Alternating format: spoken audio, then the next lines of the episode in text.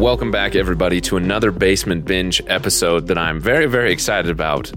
If you were someone who clicked on this episode just from the title, I'm kind of shocked, but I'm also really glad that you did because this is going to be a fun episode.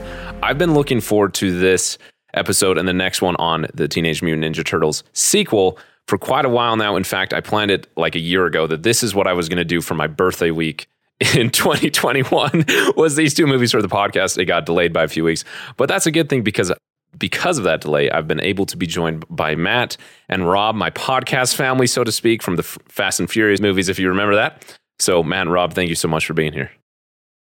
I'm excited. Yeah, thanks for uh, thanks for having us. It's been a minute since the three of us have been able to get on a show together. I've been I've been looking forward to this all week.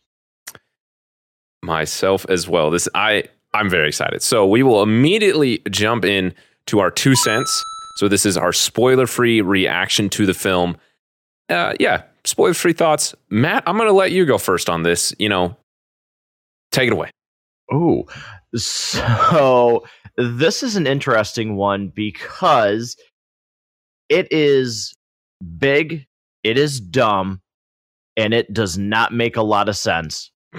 but at the end of the day, I don't care. Uh, I just watched this today. Um, not the first time I've seen it, but uh, you know, a rewatch in anticipation for this just to refresh my memory. And like I said, it's it's just as wonky as I remember it. Um, true to Michael Bay form, uh, this movie follows a distinct pattern. Um, and is almost shot incredibly scene for scene and angle for angle, like the first Transformers movie. Um, which is actually hysterical to me to watch it today. But again, I had a lot of fun watching this. I think there's some really great things about this movie. Uh, the dynamic between the turtles is one of them. I think they actually nailed that in this first movie. And I was really surprised because I don't think Michael Bay's ever shown he can do character development. Um, eh, except for maybe The Island with Ewan McGregor. It's one of his rare hits uh, that I thought he did a good job. But uh, sticking to this movie, yeah, it's big, it's dumb, it's loud, but I had a blast. Okay, I'm gonna I'm gonna follow Matt because Matt and I have seen it before. Rob has not. So why did I pick this movie? I'm in charge of my own schedule here. No one is forcing me to watch these. Uh, I'm forcing Rob to watch them. Why did I pick these? Uh, I I love these two movies. I have such a soft spot for them. And Matt said it so well. They are big and they are dumb, and so much of it doesn't make any sense. And it's really kind of stupid. And you think about it like this is the Ninja Turtles movie that we got. Why did they do this? But then there's other things, scenes that I literally live in my brain rent free because I love them so much. I think about them frequently. When I think about my love for movies, a few scenes from these films come to mind. When I think about scenes in movies that inspire me to want to make movies myself. I think about scenes in these films. Like that's how much I love these. Uh, every once in a while, I'll just queue up YouTube and watch a few scenes from this film uh, I, I, because I just love it so much. The, the, the, Ninja Turtles, I feel like they get really well. Uh, also, Matt pointed out this is a lot like a Transformers movie, and I've talked about frequently how I like those movies. So maybe that's why uh, it's in the same vein as Transformers. But yeah, these are, are just a blast. Yeah, the, the story is really the weakest part of it, uh, especially when you think about like this is a Teenage Mutant Ninja Turtles movie. Um, but when you're just watching the Ninja Turtles on screen, it's it's genuinely fun, and you know it has the same falling out parts where we see films like Transformers have, where they try to focus on on things that they shouldn't in a movie of this kind. Um, but for the most part, it is so much fun, and I I love watching it. And there's a few scenes that I just smile from ear to ear because I'm having a great time. So I was excited to hear what other people thought about him. So I'm glad to know that so far I'm one for one. Maybe Rob is going to live up to his reputation and ruin that. So I'll give Rob the floor now to to see what he thinks. What's the easiest choice you can make? Window instead of middle seat? Picking a vendor who sends a great gift basket? Outsourcing business tasks you hate? What about selling with Shopify? Whether you're selling a little or a lot, Shopify helps you do your thing, however you cha-ching. Shopify is the global commerce platform that helps you sell at every stage of your business. From the launch your online shop stage to the first real life store stage, all the way to the did we just hit a million orders stage? Shopify's there to help you grow. Whether you're selling scented soap or offering outdoor outfits, Shopify helps you sell. Wherever and whatever you're selling, Shopify's got you covered. Sign up for a $1 per month trial period at shopify.com slash try. Go to shopify.com slash try now to grow your business, no matter what stage you're in. Shopify.com slash try. Save big on brunch for mom, all in the Kroger app. Get 16 ounce packs of flavorful Angus 90% lean ground sirloin for $4.99 each with a digital coupon. Then buy two get two free on 12 packs of delicious Coca Cola, Pepsi, or 7UP, all with your card. Shop these deals at your local Kroger today or tap the screen now to download the Kroger app to save big today. Kroger, fresh for everyone. Prices and product availability subject to change. Restrictions apply. See site for details. Man, so um, you know, I, I agree a lot so far with what you guys have said. There, if you really focus on on the story, yeah, there's there's certain aspects of it that you go, huh? You know, it, it, when you really get right down to it, the screenwriting here is fairly basic, fairly formulaic. This is clearly intended for a young audience to follow along with um, without having to think about it too much, to to recognize beats, um, to recognize story points, to just recognize things that they're going to be familiar with, and just be able to watch, you know, the the four turtles on screen, you know, kicking ass and and and beating up uh, bad guys and stuff like that. Um, that being said, it's still fun. Like I- acknowledging that some of the screenwriting is bad some of you know some of it is pointless some of it it focuses on the wrong things at the wrong times um, it's still a lot of fun. Um, I had actually not seen this film before, uh, before getting invited to come hang out to do this. So I was actually really excited um, to get a chance to. It's it's one of those things. It's it's one of the things I've loved about uh, podcasting um, is is getting a chance to go back and revisit films that I've really enjoyed and and have it have an excuse to sit down and watch them again because I'm so busy in my life that it's hard for me to go back and rewatch things I've already seen, or sometimes make time for something that I've wanted to see, but it's it's hard to like. I would have never just decided to watch Ninja Turtles on my own, but I did want to see it, so I'm glad that I got the opportunity to do it because uh, I was uh, not to tip my hand too much when we get to you know rummage for the rotten, but I um, I enjoyed this more than I than I thought I would. Um, so w- when you text us about, hey, do you guys want to do this? Um, so I started trying to figure, okay, where's this streaming? Is this on something I already subscribe to? And it came up that it was on Tubi TV, which is a free streaming service. you don't pay anything for it. So already I'm going, oh man, I hadn't heard good things about this movie. and it's on a free streaming service. Like it's not even on Netflix. Like it's not it's not on something you have to pay for. There's ads. There's literally ads while you're watching this movie. Um, and I thought, well, that that can't be good. Um, and and that actually made my heart hurt a little bit because I I was a kid when the Ninja Turtles first came out. I can recite every line from the cartoon theme song, like literally every line. Like, don't ask me to do it now because you won't enjoy it, but I could do it if if if gun to my head, I could do it.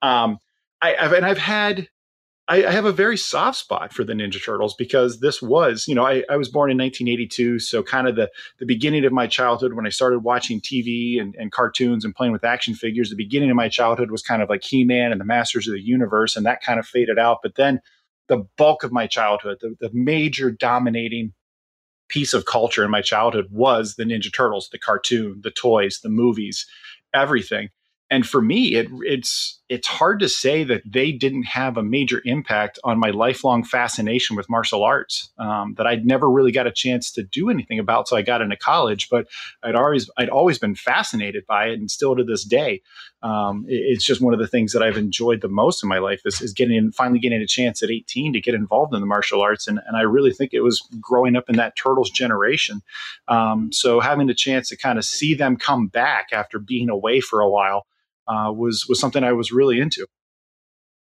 Well, I think we broke his streak and finally. uh, I'm just kidding. Uh, all right, so was our two cents. I am so excited to get into the spoilers of this, especially after what Rob had to say. So let's move on to the next segment that Rob hinted at Rummage for the Rotten. So this is based off of Rotten Tomatoes, you know, very cleverly named.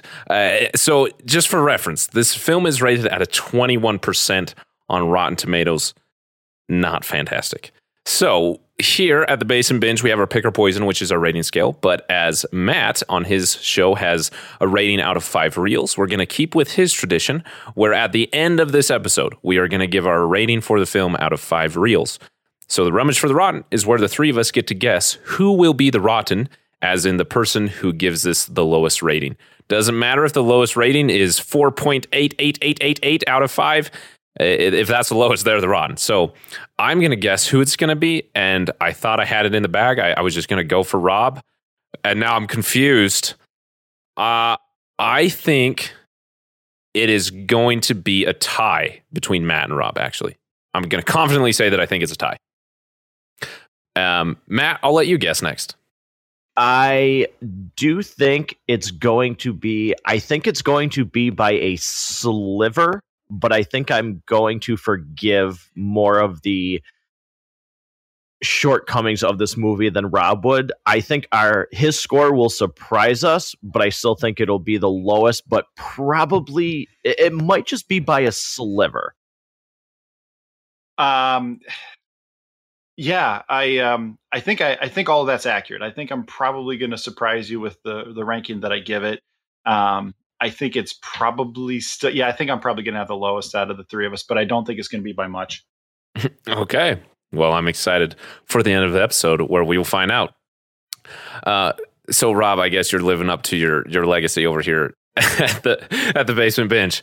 Um, so, before we get into the spoilers, now I want to give both Matt and Rob a chance to talk about the podcast. Matt goes to the movies, which is obviously Matt's podcast, and Rob is a big part of that. Uh, and so I wanted to give them both a chance to talk about what they have done recently over there. Rob, I'll let you go first because it's pretty exciting what you're doing. And then Matt kind of closes out with anything you want to say about your show because I appreciate you both being here.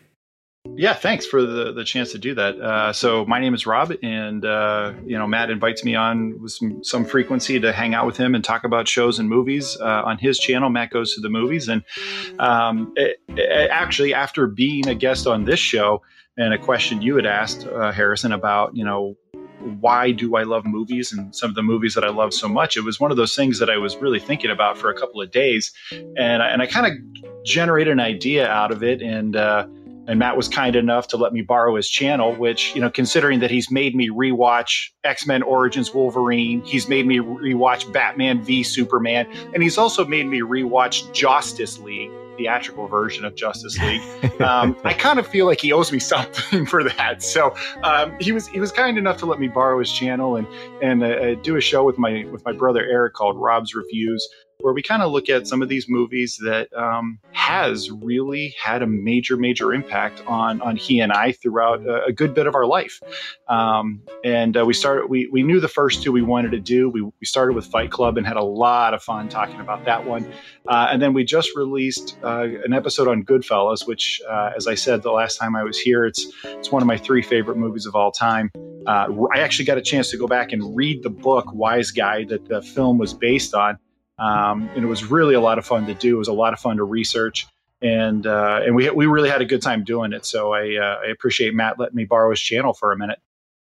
I am excited for everybody to go over and listen to the episodes. I haven't listened to the Goodfellas episode yet, but the Fight Club episode, it was really interesting because I had known that I kind of inspired that when I asked you um, why you enjoy movies. So I was intrigued to hear your brain, you know, kind of peel open your brain and see how you thought about that further. Um, and it's a great episode. I, yeah, especially for your first time hosting. It's a great episode. Um, so yeah, definitely go check out both of those. But Matt, anything you want to add on? Yeah, no, I, it was uh, yeah, in a way, I felt like I do owe Rob. I've asked him to rewatch some some pretty stellar picks, um, but it was it was a lot of fun uh, listening to those two episodes. Certainly, listeners of Matt Goes to the Movies have um, really picked up on those episodes. Uh, I mentioned one little tidbit to Rob before we started recording, but I will let him be known, and he'll probably maybe be shocked here.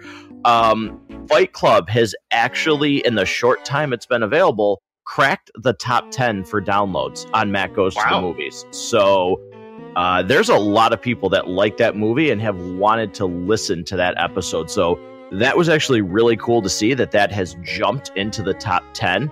Um, oddly enough, still, I'm always shocked by this. Uh, the rebooted Power Rangers movie still has a commanding lead um, on the number one downloaded show on Matt Goes to the Movies, and I'm I'm always shocked when I see that.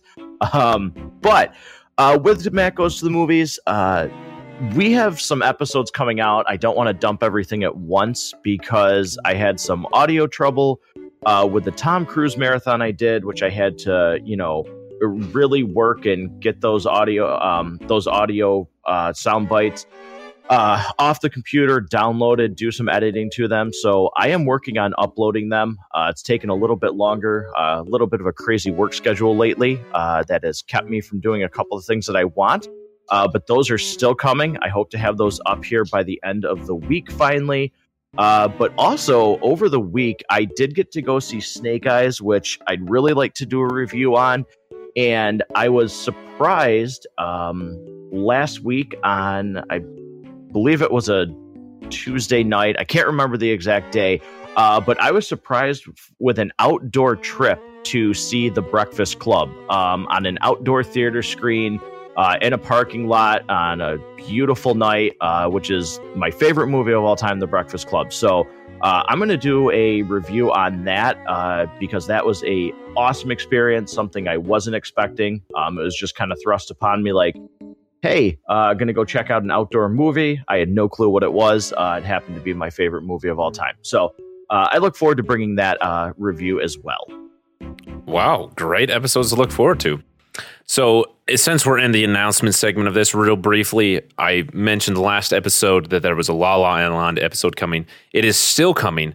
I just found out I have a lot more to say about that movie than I thought, and it is hard to compile all those thoughts into one episode that makes sense instead of it just being splattered in randomness. So, it's coming. Stay subscribed for that. Anyway, that's enough announcements because those are a horrible way to die. So let's move on into the spoilers, into the very first spoiler section, pick your poison. Here at the Basement Binge, this is our made up rating scale where instead of having it on his reels like Matt does with his show or a percentage like Rotten Tomatoes or whatever your preferred rating is, we choose our interaction with the film after having watching it this said time for the podcast. Four options, all pretty straightforward. Bottom of the list, worst rating you can give it to never watch it again. Self explanatory. Above that is to stream it, meaning it was on a streaming service that you were already subscribed to. You were looking for something to watch, and it was just was this there to fill the hole of entertainment that you were consuming. Above that, rent it. Be willing to pay a few dollars to rent it whenever you would like, and then top of the list, buy it. Drop the dough. Watch it as much as you want. Um, I'm very, very intrigued I will go first, and then I'll have Rob follow me up, and then Matt, you'll go last. Uh, no surprise, I own this movie. It was a movie that was on my Blu-ray wish list for the longest time, and when I finally got it, I like felt a sense of satisfaction because my love for these movies is so large. And and even though I recognize these movies are so incredibly flawed, if someone was like, "Hey, you want to watch the Teenage Mutant Ninja Turtles?" I'd be like, "Oh yeah, I'll do this." Uh, you know, I I would be right there watching it. I, I'd be like, I'll bring my Blu-ray. you know, where's the, where are you at? I, I would jump on that so fast. I would totally rewatch this. Um, so yeah, I bought it. I own it. I watched it again last night before the podcast. My wife and I, we sat down, we cooked our frozen pizza from the grocery store, you know, and we watched the Teenage Mutant Ninja Turtles movie, and it was great. And I had the time of my life. Uh, so yeah, this is a total buy because I I can see myself rewatching this many many years to come, especially with the future kids. So yeah, obvious. I thought that was pretty clear from the beginning. But Rob, I'll let you pick your poison next.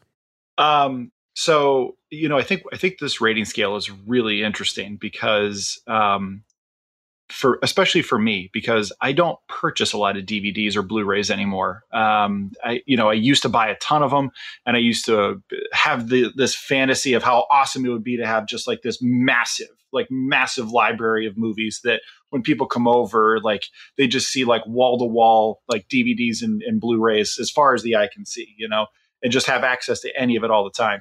Uh, I just don't have the space for that. So I've really consolidated down and um, to me, if I'm going to own something, um, to me, buying buying a movie, it's it's got to be like something I'm really that passionate about. Like I actually don't even own that many films out of the MCU.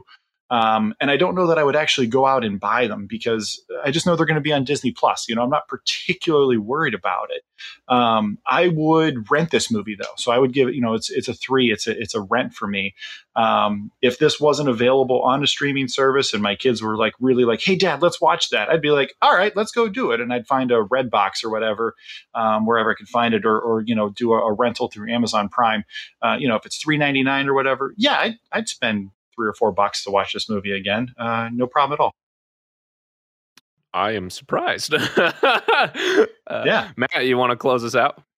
Yeah, I'm. Uh, I almost feel like I wish Rob was in front of me. I'd want to feel his forehead because um, he is. He's surprising me today with all of this. Um, he must have a fever, but um, yeah, you know, this movie for me, it, it it's a hundred percent. I would stream this movie, no problem um, and watch it again because again, I I have fun with it. Would I pay the typical as like a, a quick little sidebar? Would I pay the typical you know 1999 Blu-ray? No. Uh, you know, Black Friday five dollar bin at Target or Walmart, and I saw this movie, I'd I'd 100 percent buy it right off the bat, no hesitation. So. Uh, it's a stream with a twist of a buy, uh, depending on how much the total was for this uh, this Blu-ray or if it comes out in 4K, because I'm starting to get a little bit uh, crazy about buying 4K. Oh, 4K, sweet. I'm right there with you. I, I will clarify both of these were bought used from FYE for like $5 total. So both this and the sequel. I should clarify that. Yeah. Oh, that store is a trap, man. Oh my god. oh yeah. Total sidebar. Before my wife and I moved when we were living down in Provo, different part of Utah, there was one just down the street from us at a mall. Uh, and I would go there all the time, and I just my I'd just walk up and down the Blu-ray aisles, and my wife would be like, "Are you ready to go?" And be like, "No, not yet." No. uh, now there's uh. not one close to us, so I haven't been in a while. Maybe I should go back. But yeah, you can get gems like these movies there. Yeah, um, you know, uh, Harrison, if you don't mind, that that's such a funny story because uh, probably Rob had it like Rob remembers this, but we had media play um, and I had a yeah. media play like really, really close to where I lived. Like when I was younger, I could ride my bike there in like 10 minutes. I would go there like uh, three times a week. And like you said, Harrison, just like roam the DVD aisles yeah. and just stare at movies. Um, yeah, God, when life was simple and that was so much fun. yeah. yeah, I loved to browse. But I'm so surprised with this Pick Your Poison. So I would definitely want to get into the next segment here, Live Up. So this, because Rob's never seen it before, but I also, assuming that the, all three of us had seen it before, left this segment in. So Live Up is normally when at least one individual on the show has not seen the film before to have a chance to talk about their expectations going in and if it was able to live up to those expectations. We are so good with names around here at the Basement Binge. Uh, but I kept this segment in, assuming that Rob had seen it, which turns out he hasn't, because I also wanted to ask some additional questions just about the nature of Teenage Mutant Ninja Turtles. Because from what Rob said, from what I know about myself, it seems like this is something that these characters, these these four turtles, are very near and dear to our hearts. So before I get into those questions, Rob, since you were the one individual who had not seen it, share with us your expectations. You kind of did in two cents with Tubi and and it being free, but a little bit more about what your expectations were for this film, if you have more to elaborate, and if it lived up to those uh, good or bad expectations? Yeah, so you know, I think what's interesting about this this particular segment is that um, my expectations for this coming in were in terms of overall the pantheon of Teenage Mutant Ninja Turtles media. I, knowing that this film was on Tubi and knowing at, at the time that I saw it, and and knowing that it doesn't have a great rating on Rotten Tomatoes, and I hadn't heard a lot of people go, "Oh my god, the new Ninja Turtle movie is amazing." Uh, knowing all of those things, my expectations for this was was going to probably be that in the pantheon of Ninja Turtles media, it would probably rank somewhere above the original NES arc, you know, eight bit water level and Teenage Mutant Ninja Turtles three Turtles in Time. Like I sort of thought it'd fall in between there. Probably not as bad as the water level in the original 8 bit game, but probably not as good as even the third live action Ninja Turtles movie that's that's pretty much a pile of dog crap. Um, and and this movie vastly, vastly exceeded my expectations. Um, it was fun. the characters were interesting and, and well written. Uh, at least the turtles were. Some of their interaction with one another was was really good. Um, you know, they they have an opportunity to talk about how it's all about family, and I immediately went, "Oh man, where's where's Dom? We we got to get him. We got to get him in the Charger and have him come pick these guys up." Um, but I I believed all that, you know, and and I think part of it is just knowing who these characters are already before this film starts and, and having ideas about who they who they really are. You know, that might have influenced me a little bit more in, into seeing some of what they were because honestly, these guys aren't on screen anywhere near as much as you would think they would be. Like this movie kind of starts off as an April O'Neil movie. Um, and, and, then eventually we get, I mean, I want to say it's about 25 minutes in before we actually get the turtles. Um, Eh, but it's it's fun. You know, it's really fun, and I I found myself, uh, you know, pretty happy when the film was over, and and it vastly exceeded my expectations. Well, there we go. This is so. This is music to my ears. Um, because I agree with just about everything you said. Uh, so I before I get into my questions about living up to the the legacy of Teenage Mutant Ninja Turtles, I want to talk a little bit about what Rob just said. How I think it's so interesting that we know this is a Teenage Mutant Ninja Turtles. Like, who accidentally ended up watching this movie either in the theater or on their TV at home and being surprised, like, oh, this is a movie about Teenage Mutant Ninja Turtles? Like, why make it all suspicious? Like, why go for the lane of it being an April O'Neil movie where she's trying to figure out who they are? It definitely fits with the lane of Transformers, like Matt pointed out, and also the the the live action Teenage Mutant Ninja Turtles movie with the rubber suits uh, very kind of similar to that, where it's elusive. They're in the shadows before they're revealed. And I kind of get that. But at the same time, like, I'm going to a Teenage Mutant Ninja Turtles movies in 2014 to see the Turtles. And I thought it was a weird choice to wait that long to give us the Turtles, but I also understand that. So I'm kind of, I don't know, just undecided about that. But I, but I do think it's interesting that that was the choice. I mean, they even have this huge title. This is Teenage Mutant Ninja Turtles. Like nobody had a doubt that at some point there's going to be uh, teenage mutant ninja turtles on the screen. Like that that is the most campy, ridiculous thing ever. But we try and like treat it with some level of seriousness. Uh, yeah, Matt, do you have any thoughts about that before I move on to my questions? Yeah, I mean, when this movie, you know, first came out, uh, obviously, you know, Michael Bay, uh, think what you want about him. A lot of people do. Um, and I didn't have a ton of expectations for this, but like I knew I wanted to see it regardless. I kind of felt what I like. I felt like I knew what I was getting myself into, but I had a real desire to see the movie because growing up, I mean, even though it would cause kids to rage throw controllers, um, you know that original turtle like that original turtles game it's me. sides, i'm kids. Yeah like the side scroller turtles game in the arcade turtles in time which is like one of my favorite games of all time. Um i had every i actually still have um in the basement at my mother's house is a box of my turtles. Um i still have all of my teenage mutant ninja turtle toys from when i was a kid um like I just never got them from her house when I moved from one house to another um because I had some stuff in storage over there while I was moving.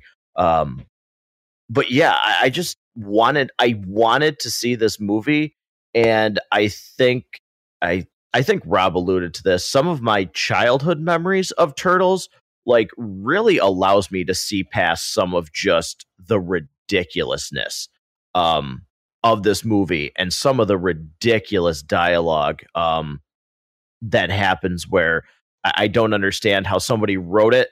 They did like a table reading and then they saw it in the editing room and went, "Yeah, we should we should keep that."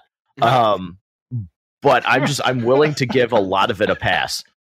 Yeah, I, I really agree with you. So let's let me get into my questions here because I think all of us are giving it that same like pass. Uh, so Rob talked a little bit about it in his two cents. Matt just talked about it. The turtles for me, um, I didn't. I obviously I'm a, I'm a lot younger, but the Ninja Turtles for me started where at my grandma's house she has a pool. We'd go swimming there every Fourth of July, every Memorial Day, every you know summer holiday we would have a big swim party and even just on the weekends in the summer we'd go swimming you know and and the adults would be swimming and me and my younger brother we'd swim for a little bit We'd dry ourselves off with our towels. We'd go down in their basement that was freezing cold and eat uh, drumstick like ice cream cones and watch a VHS of Teenage Mutant Ninja Turtles. I can't remember what it is right now. I, I, looked it up the other day and I forgot, but it was one of those VHSs that had like two episodes on it, so to speak. Uh, you know, two short movies or episodes. I'm not sure what you call it. Uh, and we we watched it every time. It, it, that and then we'd watch the Jetsons movie on VHS, both of them every time. Every time we'd go swimming, I guess part of the tradition, is my brother and I had to go down there and sit on the freezing cold couch with our towels as blankets watching Teenage Mutant Ninja Turtles, and I loved it. And so that love for them continued. I had games. My brother and I, we had toys. I remember total side story. Uh, actually, no, I'll save that for later. Uh, yeah, I had toys. I loved the Ninja Turtles, and it was just something that was like, yeah, the, the Ninja Turtles. Who doesn't love the Ninja Turtles? And so, anyway, fast forward to like 2017, 2018, must have been 2017. Uh, yeah, t- 2017, I was starting to watch new movies because I took this big hiatus from watching like any new movie. Like I was like, oh, new movies are stupid. Like I, I didn't even go to the theaters. Um, anyway, so I started to watch new movies. You know, what was I missing? And I was like, oh, they made a new Ninja Turtles movie. And I was all excited. So I was sitting completely alone in my basement. I think it was streaming on Prime or something. I don't know if I rented it, whatever. I ended up watching it. And I just had a huge grin on my face the whole time. I mean, w- whether the the turtles were sliding down that snow hill, or they were making jokes, or beatboxing in the elevator, or they were doing ninja stuff. That even though they were so bad at it, I, I was just, this is awesome. Like this is the greatest movie I've ever seen. Uh, and I, I was just so excited by it. And I realize, especially talking to two of you now, that it was just so fun to see these characters that have just belonged in my heart, that I've loved, that I've reenacted with my brother so many times. I've called myself uh, Leonardo, and my brother was Michelangelo hundreds and hundreds and hundreds of times. And so having those same characters that I love just on screen allows me to be like, oh yeah, this writing is really bad and it focuses on April O'Neil so much and like, and that's kind of dumb and and like Shredder, what's up with that? But the, but the turtles, and, and it's just so easy to love the turtles. Uh, so my question to the two of you is, with all that, clearly we both love the turtles. I think, and and I've since my childhood consumed other Ninja Turtles uh, content, whether it's a video game or or the cartoons. I watched so many of those cartoons, or or the first live action movies that were made. Obviously, there's a love that is there for the Ninja Turtles. What is it about this film? So I have two questions. The first one. You know how to book flights and hotels. All you're missing is a tool to plan the travel experiences you'll have once you arrive. That's why you need Viator. Book guided tours, activities, excursions, and more in one place to make your trip truly unforgettable. Viator has over 300,000 travel experiences to choose from. Everything from simple tours to extreme adventures and all the niche, interesting stuff in between. So you can plan something that everyone you're traveling with will enjoy. Real traveler reviews give the inside scoop from people who've already been on the experiences you're considering. So you can plan with confidence. Free cancellation helps you plan for the unexpected, and 24 7 customer support means you can travel worry free. Download the Viator app now and use code Viator10 for 10% off your first booking in the app. Find travel experiences for you. Do more with Viator. When you need mealtime inspiration, it's worth shopping Kroger, where you'll find over 30,000 mouthwatering choices that excite your inner foodie. And no matter what tasty choice you make, you'll enjoy our everyday low prices, plus extra ways to save, like digital coupons worth over $600 each week. You can also save up to $1 off per gallon at the pump with fuel points. More savings and more inspiring flavors make shopping Kroger worth it every time. Kroger, fresh for everyone. Fuel restrictions apply. What is it about this film that really lives up to that love for the turtles? Like, what is it about this film that makes it a good Ninja Turtles movie? And what is it about this film that makes it a bad Ninja Turtles movie? Like, why isn't this the greatest Ninja Turtles movie ever made? Why isn't it as near and dear to us as maybe the side scrolling game you just mentioned or whatever? So, kind of two part question. What's what about this? Yeah, I'm so long winded. Those are my two questions. Uh, Matt, I'll let you answer first. Well, for me, um, what works is like the turtles. Um, you know, there was a lot of negativity when their designs were first leaked. Um, I don't know if you guys remember that. Uh, at all, but man, there was so much negativity about the turtles are too big, they look ridiculous. Um, I, I found myself thinking that when I first saw this movie, but then over time, I just like came to accept it. But the dynamic of these brothers, when you actually like, you literally take everything else and you strip that away. And if you just focus on the turtles as the four of them, and even Splinter, um, as terrible as he looks in this movie, and I think he looks horrible. Um, like I'd rather actually hold a real rat in my hand than look at him on screen. um, but they're like that family dynamic um, is actually really, really good.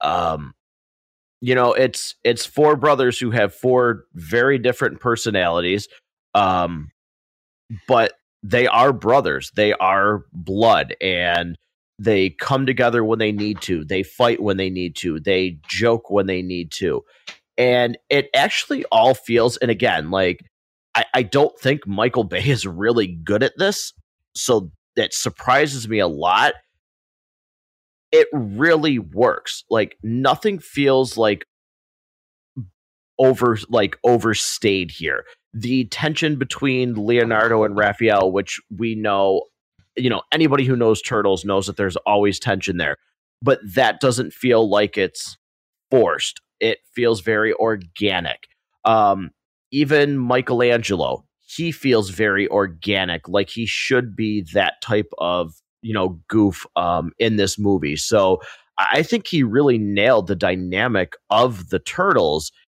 And when you focus on that aspect of the movie, I I really don't see a lot of flaws in terms of how they are portrayed as brothers.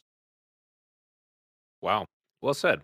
Robb, do you want to follow up with, you know, how this lives up to that? Why it's a good Ninja Turtles yeah. movie? you know, even just the beginning of this, the comic style intro we get to it because this start, you know, Ninja Turtles started way, way, way back as just a black and white comic. Um, so I sort of love this that even that intro. Um, it, you know, I think Matt said it beautifully. The the dynamic between the brothers. Um, I think having familiarity with these characters over the years really makes it sink in even more. Like I wonder if somebody who had not seen anything Ninja Turtles, would they have really picked up on the real meaning behind Leo and Raph's tension between each other? Like we got it because we know that that's what that is, and I thought it worked well. But I would really love to talk to somebody who had seen this movie and and never seen Ninja Turtles before and see if they really felt like it worked as well. Um, you know, things like Michelangelo being kind of goofy, but he's he's actually really funny. Like he's not goofy annoying. Like he's not he's not goofy in a we're trying too hard like we're sitting in the in the writing room and we're trying to be like okay guys what can we make michelangelo say that's really funny? You know sometimes in in other ninja turtles you know shows and, and comics and, and, movies it almost feels like they're trying too hard with him. And and this time it, it did feel like i think matt said organic and i think that i, I think that really is um you know a, a great way to put it.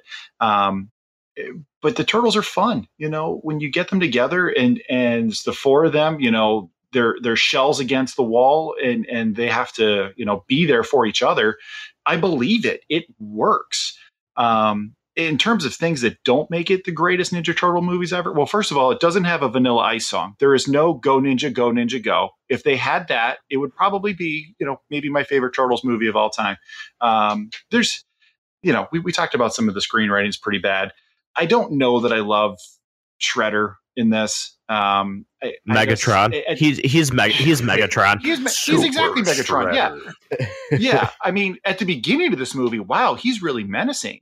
Um, but then, oh, he just kind of shoots knives. Okay. Um, you know, I I don't know, but I I'll, I'll say this: I actually really do like the character designs for this. I think that it really does make these guys unique. It shows their personality. It shows the difference in their personality because this movie, like we've said, doesn't spend enough time actually showing us the turtles. Um, it, for some reason, they think we want just a Megan Fox movie with four green CGI characters, which we don't. Um, but I really think the opportunity to have each character dressed differently, instead of just giving them four different weapons and four different colored masks, which, by the way, in the original, way, way, way, way back in the day, they all wore red masks. And I want to say it was it was when they were pitching it as a cartoon. Basically, in the old days, cartoons just served as like 22 minute long uh, infomercials to make you go buy the toys. They thought it'd be easier to sell more toys if they looked different. So that's why they have four different colored masks instead of all red ones. Um, I think more than just giving them different ma- colored masks and different color or different types of weapons, the the actual designs really actually made them feel the most unique and the most I don't know where we got to really understand their personality a little bit more of, of anything we've seen from the turtles. Yeah, I, am going to add on with you. I, I, really, really agree. From the moment we're introduced to the turtles, like when April takes the picture of them, and they're like, "What was that?" and they like freeze mid high five, and and the the interaction as it pans around them. Uh, that's great. When the the the tunnel sliding that they do constantly, Mikey, everything he says makes me laugh. My wife wasn't laughing, but I was, and I was like, "Oh, it's so funny." And she's like, "What's funny?" I was like, "It's he's just funny." And and if it wasn't Mikey saying those things, it probably wouldn't be funny. But because it's Mikey, and I know who Mikey is, it's funny. It, like genuinely, uh, his his rocket skateboard. Oh my gosh, that was like right out of my childhood brain. Um, the the way that like when they're in the hashi and uh, Raph is like, I'm not breaking if uh uh I think he says Donnie's not breaking or something like that. I think he makes fun of Donnie and uh, just, just those types of things. The way that on Raph's shell, there's a little in in Japanese it says Mikey was here, and uh, things like that. It, it's just it all my love that I've had for these characters and the way that I've made them up brothers in my mind, whether I was watching a cartoon or playing with toys, is completely on screen here. I, I talked about that elevator scene earlier where they're beatboxing, like like that is such a fun scene. And every time I watch it, I love it. And then I'm surprised, like this isn't a movie. Like this isn't a main blockbuster movie made by the same company who really struggled to give the characters of the Autobots personality in the Transformers movies. And here we are with like a, a, a 30 second scene, 100% devoted to personality of the ninjas or of the turtles. And it, and it works so well. Uh, additionally, the, the, the action, I, I, realize that most of it is CGI, most of it, as in probably all of it, um, especially after coming off a movie like Snake Eyes, where it's just it's shaked up and chopped to oblivion. This it, it's so fluid in a way that can only feel like childlike creativity and imagination. And, and it lends to the idea that these are these are Ninja Turtles fighting the Foot Clan so well, and it, it just makes it feel like I'm reliving this this sense of wonder and the sense of fun that the Ninja Turtles always brought out in me. And it, it I'm saying these things because it does all these things so well. Um, yeah, I'll talk about it more in, in falling in, in that, that end scene where Raph is talking about being brothers. Like, like I, I feel that scene a lot because these these really do feel like brothers. Or or when they're running around because they've got too much adrenaline. Like there's just so much like yeah, th- these are my guys. These are my these are my four dudes that I that I know so well, uh, and it really works. So we get that that works so well. But I want to transition to the things that why is this not a good Ninja Turtles movies?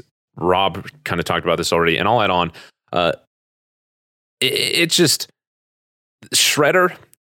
You can tell was uh, uh, whatever his name is, I forget his first name, was clearly supposed to be Shredder.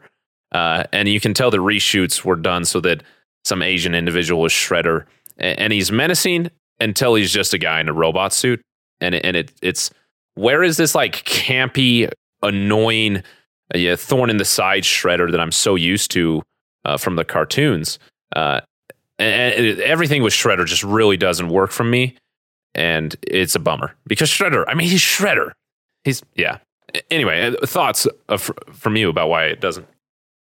Uh, yeah. I mean, I'm totally in agreement, and Robb, I think I said that to you, um, because I hadn't realized that you hadn't seen this movie either. But if you go back and find like the very first trailer for this movie, um, I think it is crystal clear that William Fichtner was supposed to be Shredder.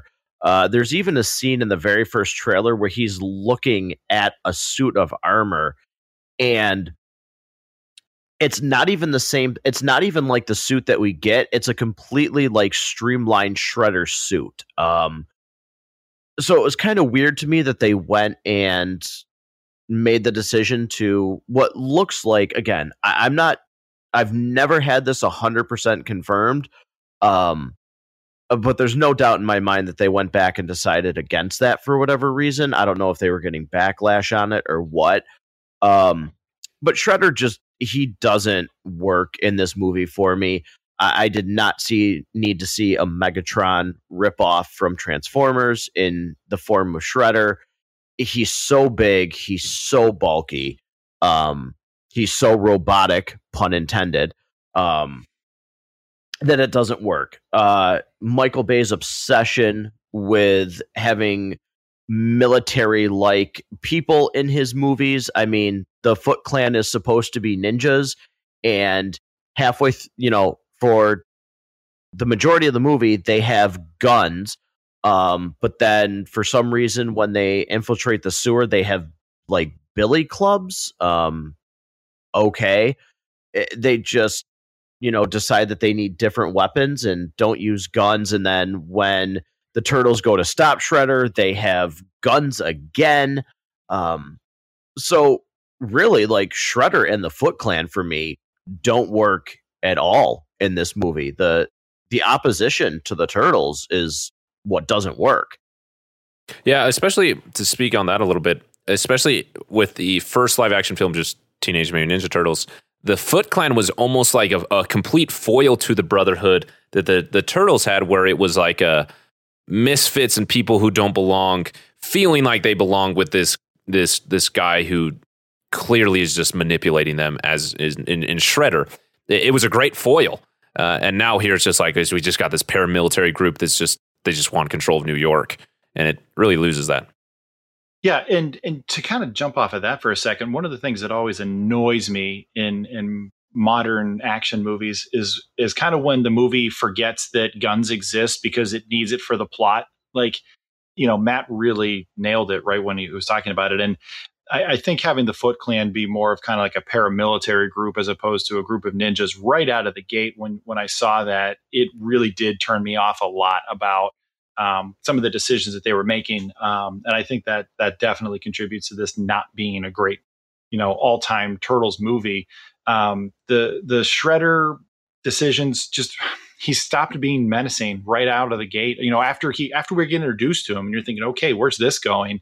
Um, and then he's just an Iron Monger knockoff that shoots, uh, uh, you know, knives. Um, and then they're magnetic somehow. Like I don't know. It just it got to be so dumb. Like even even the campiness that we get with turtles, like it, it, it went beyond that and just into the realm of of just kind of dumb. Um, you know that part really didn't work. And and I gotta say, like for a villain, Sacks is kind of lousy too. Like there's the scene towards the end where he's shooting at uh, Will Arnett's character and and April. Um, this guy does not know how guns work. Like not at all. Like not even a little bit. Like it's pretty obvious he's he's got no familiarity familiarity with how these things work because it's just it's terrible.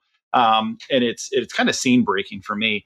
And also this plot um is really unnecessarily complicated. So you're telling me you've got this mutagen that you're gonna so we've seen this before in other movies by the way like people are going to cash in on the cure they're going to make this terrible disease and they're going to sell the cure and, and make lots of money off of it well, the way they're they're introducing this mutagen is that it's kind of like a miracle drug, and and in, and instead of um, killing a bunch of people um, with a disease that you have to make up, I, why don't you just I don't know cure cancer? Like I feel like you could probably make a lot of money doing that. I don't know. Seems like that's something people would pay for. Um, seems like that's something that's impacting like everybody you know. Um, so like you don't have to do nerve gas to get to that. Like those kinds of things. Um, like, like I said, I I refer to it as like scene breaking. Like it's just it's bad. Yeah. Oh, go ahead, Matt. I, I was just gonna say, can I just you know we're talking about dialogue and eh, can I point out how you said he doesn't know how to use a gun? Um, I don't think I've maybe heard a line that sounded so serious that is so bad than when he says, we will drain every ounce of their blood, even if it kills them. I, I mean, I've I've never I've never gone to medical school. I couldn't, you know, do I, I I couldn't save somebody's life probably. Uh, uh, but I think I would know that if you drained every single ounce of my blood out of my body, I would die. I, I, I that definitely caught that too. Yeah. when he says that every time I just and that's what I'm referring to sometimes with some of these lines is like how did you write this read it and then allow it to stay in the movie and if that's the line that you ended up on because you cut something else my god I'd love to see the original script pages it's something that when I see, I'm like, oh yeah, this is intended to be a kids movie. But then there's other things. I'm like, why? Why do we have both? The, these two don't work together. Like one that you're trying to be like an adult film. I mean, it's also rated PG-13. It's not like people are taking their six year olds to this. I mean, some people do, you know, uh, but generically. Six year olds aren't going to be in the theater. That we don't need a line that says we're going to kill the turtles. Like we're, are, we're smart enough to know they're taking away their blood. They're going to die. Uh, yeah, great, great uh, mention there, Matt. Uh, I, I mean, listen, when I when I give blood, I I get dizzy, and that's just like I don't know. What do they take a pint? Like, and it, that makes even me dizzy to than the that. point where I have to sit down. Yeah, like I have to sit down for the rest of the day. Like, yeah, they're going to take all of it. They're going to take it all. I do love too how like April's just able to show up to this guy's house. Um, he's supposedly this like rich, powerful man who helps like protect and fund the city, and he's like she just randomly shows up to his house to talk about the fact that like oh the turtles and what if they weren't gone and tell me about this and again just like the weird dumb dialogue where he's like Project Res, you know, like, oh, tell me about this. Project Renaissance was supposed to be this cure drug and we were going to change the world. And then she shows him that the turtles are alive. And his next line is, Do you really want to know about Project Renaissance? It was like, What did you just talk about? Like, what? What do you mean? Like, oh man, some of the dialogue on this is so bad. And yeah, sorry. Yeah. Oh, I agree. I, I want to touch on one- one thing that you just mentioned. Why? I mean, maybe you two don't have a complaint about this, but I. Why did they decide to make them April's pets? Like, what was wrong with just the the ooze? What, what was wrong with that? I, I the idea that that April knew them, that she named them, that they were involved in this whole thing from the ge- begin, beginning. Goodness, between her dad and Sacks and the fire and yada yada yada, and it's just like why? Why? Why can't we just? I mean, why can't they just be turtles who lived in a sewer that ooze went in and now they're giant? What's wrong? Yeah. You know, I, I definitely picked up a lot of that. And the only thing that that popped into my head, and I don't know if this is true, I don't know if it's not, but when you're trying to get, you know, so your your headliner on this movie is Megan Fox. Like, you know, that's that's your headliner. True. And to get her involved, um, you know, to entice her to be a part of this project, to to lend that credibility of, you know, an A-list Hollywood name um, you know, maybe you make her character more important. Maybe you make the first half hour of the movie about her character on a movie called Teenage Mutant Ninja Turtles, not April from Channel Six News. Um, like, I, I don't know. That's that's the one thing that I kept wondering because I had that same question. Like, I didn't need that to connect that way. Like, I was I was perfectly fine with all of the other ways we've seen it. Like that to me didn't add anything to the lore of Ninja Turtles. That didn't add anything to this movie. Um, it just seemed like they were, I don't know, trying to trying to keep everything so tied together in a way that actually, like, if you cut all of that, it doesn't change the movie in any way at all. No, not at all. Can I ask a, a quick sidebar question too? Of course. Th- this movie came out what year originally? 2014. 2014. Even back in 2014, who the heck liked Pizza Hut?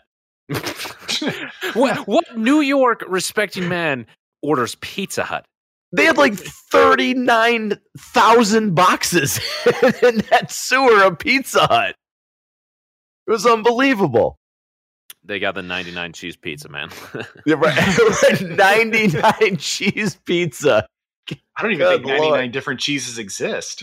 It, I, I was actually total sidebar. I was looking it up some trivia about this. Some chef who loves the Ninja Turtles in Australia saw this movie, saw the 99 cheese pizza, and made one. He made like 94 cheeses and melted them all down into one like block, and then used that to make the cheese, and then sprinkled uh, four additional cheeses on top.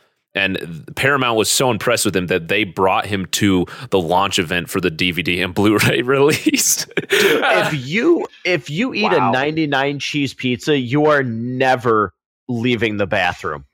Your entire your entire life is spent there. I'm I'm lactose intolerant, so I'm never going anywhere near that thing. But I'm pretty sure who everyone everyone else who eats it will join me as being lactose intolerant. Like, oh man, it was. I remember seeing that when that first came out. I'm like, who likes Pizza Hut? Like what? like what? Yeah, gotta love product placement. Uh, uh, one other thing that I want to say about the idea that that Robb was saying that you can cut the connection that they have with April, and it doesn't change the movie at all. Especially very puny spoiler for the next film that we're going to do next week. Um, the next villain is uh, I'm forgetting his name now. Um, oh my Krang? gosh, Krang. Thank you. Is Krang, and then we also have Bebop and Rock, Bebot and Rocksteady, which is awesome. They're great, but it's like, how did we go from a mutagen that made these turtles lives to like Krang? It, it, just is, it, it doesn't work in the same way, uh, which is really interesting. And you know, the Ninja Turtles lore is weird. Like it's just filled with weird vil- weird characters, villains and heroes. Why not just let it be weird? Uh, which I think is is a downside why this isn't the strongest. So uh, we're, we're going to move on from that section because I want to get into the other segments. But to finish out this live up segment with these random questions I was asking, I have to know kind of two questions. One, this may be a difficult question. Who is your favorite turtle of the four? And two, in this movie, is it still your favorite? Like, did this movie make you like one more than you did before? Does that make sense? What I'm asking? The second question. Okay. All right. So, Robb, you go first. Uh, so I've always been Team Donatello because I've always felt in the cartoons he was underratedly funny. Um, and I always liked that he was kind of the smart guy. Um, and then also because in the Ninja Turtle games, uh, the bow staff was always the longest weapon, so you usually had a little bit of an advantage. Uh, so I was always kind of repping Donatello a little bit back in the day. Um, I actually feel like of the four of them, um, he probably gets the least amount of of stuff to do on screen. I feel like of the four, he's probably fleshed out the least. Um, so I was, I got to say, I was a little disappointed with that. Uh, definitely was. I've always been a big fan of Raphael. I've, I've actually really found him to be. Uh, in most cases, I, I, usually think his writing is even funnier than Michelangelo's, um, and I, and I really liked what they did with him here. Yeah. Real quickly before Matt answers, because I'll have you go next. For like Ninja Turtle noobs, uh, Donatello, he's purple. He has a bow staff. In this film, he's kind of the tech guy that has all the technology over his shell and does all the hacking and whatnot. Michelangelo is an orange guy uh, with the nunchucks who's in love with April O'Neil. And then Raphael's a red guy with the sais who's like, you know, big and tough. And then Leonardo, he has in this film a katana and he's blue and he's kind of the leader in this film, but in the yeah, he's the leader. So yeah, there. If you don't know anything about Ninja Turtles, there you go. Uh, but yes, I agree with what you said, Robb. So Matt, on to you. Yeah, uh, I, have always been partial to Raphael, and it's not only because of just the movies uh, originally back then, but if you read like the original comics, and Robb, I think you can uh, attest to this. Uh, there's some pretty like serious graphic novels for the turtles. Um, the graphic novels aren't very campy for turtles. There's some pretty Oh, yeah. serious stories, and Yeah. I think uh, you know I, I think Raph is written incredibly well in a lot of those. Um, also, too, I, I agree with you, Robb. I think sometimes he is one of the funnier ones out of the group. Um, in the you know in the movies, I certainly thought he was incredibly funny in the first Turtles movie. Um, all the way back in you know I what was it 1990. I, I thought he was actually pretty funny in that movie. So I've always liked him, and again, I really like how they, you know, he was written in this movie as well. So I will go last here, and to sum this up, my favorite turtle is Leonardo, but I have a soft spot for Raph as well because when I was a kid, my brother and I we both got Ninja Turtle toys. He got Michelangelo, who was his favorite, and I got Raphael, and I was like, "No, this isn't Leonardo," and I was so upset. And I don't know if you ever did this as a kid, like you got a toy that wasn't the one you wanted, but you couldn't have the one you wanted, so you just looked at the one you got, like trying to convince yourself it's what you wanted. Every time I got out Raphael to play with him, I was like, "This isn't Leonardo," but and then I like try and convince myself that Raphael is cool. Anyway, I was a dumb little kid. Uh, so uh, Leonardo, I've, I have such a soft spot for him, but I feel like if I'm being honest, everybody just kind of has like the generic characterizations about them, like Leonardo kind of being the the leader and and the yeah the leader. Uh, Donatello being the smart guy, and then Michelangelo just being the goof, the youngest one who likes pizza the most, and then Raphael being like the tough guy. Like they have those generic things about them, but I think Raphael actually has some really, really great writing in this film, particularly as like the tough guy learning to accept help from others. I think he is the one. I mean, if the theme here, which we'll get to in Fallen, is about accepting help and working as a team, it is most fleshed out through the character of Raphael, and I it makes me wish that I liked the toy more that I had when I watched this movie. I'm like, man, I shouldn't have been so hard on Raphael. He's great. um, yeah. So, any any other things we want to mention about our love for turtles before we move on to binge points, or or anything else about the film that, uh, yeah, about living up to expectations you want to add on? Um, no, I, I yeah, no, I think we've you know, I, I, think maybe some things will come out in the next segment, but no, I I, I feel like we've okay. done a pretty good job.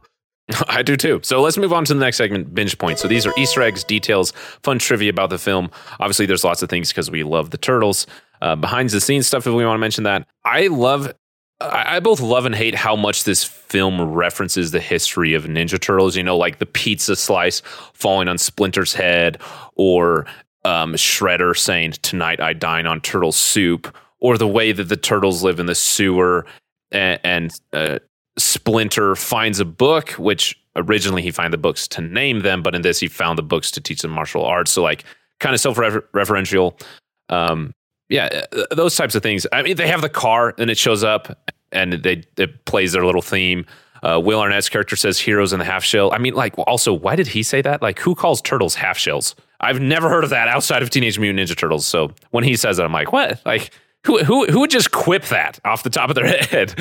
Uh, but yeah, any binge points that two of you want to add?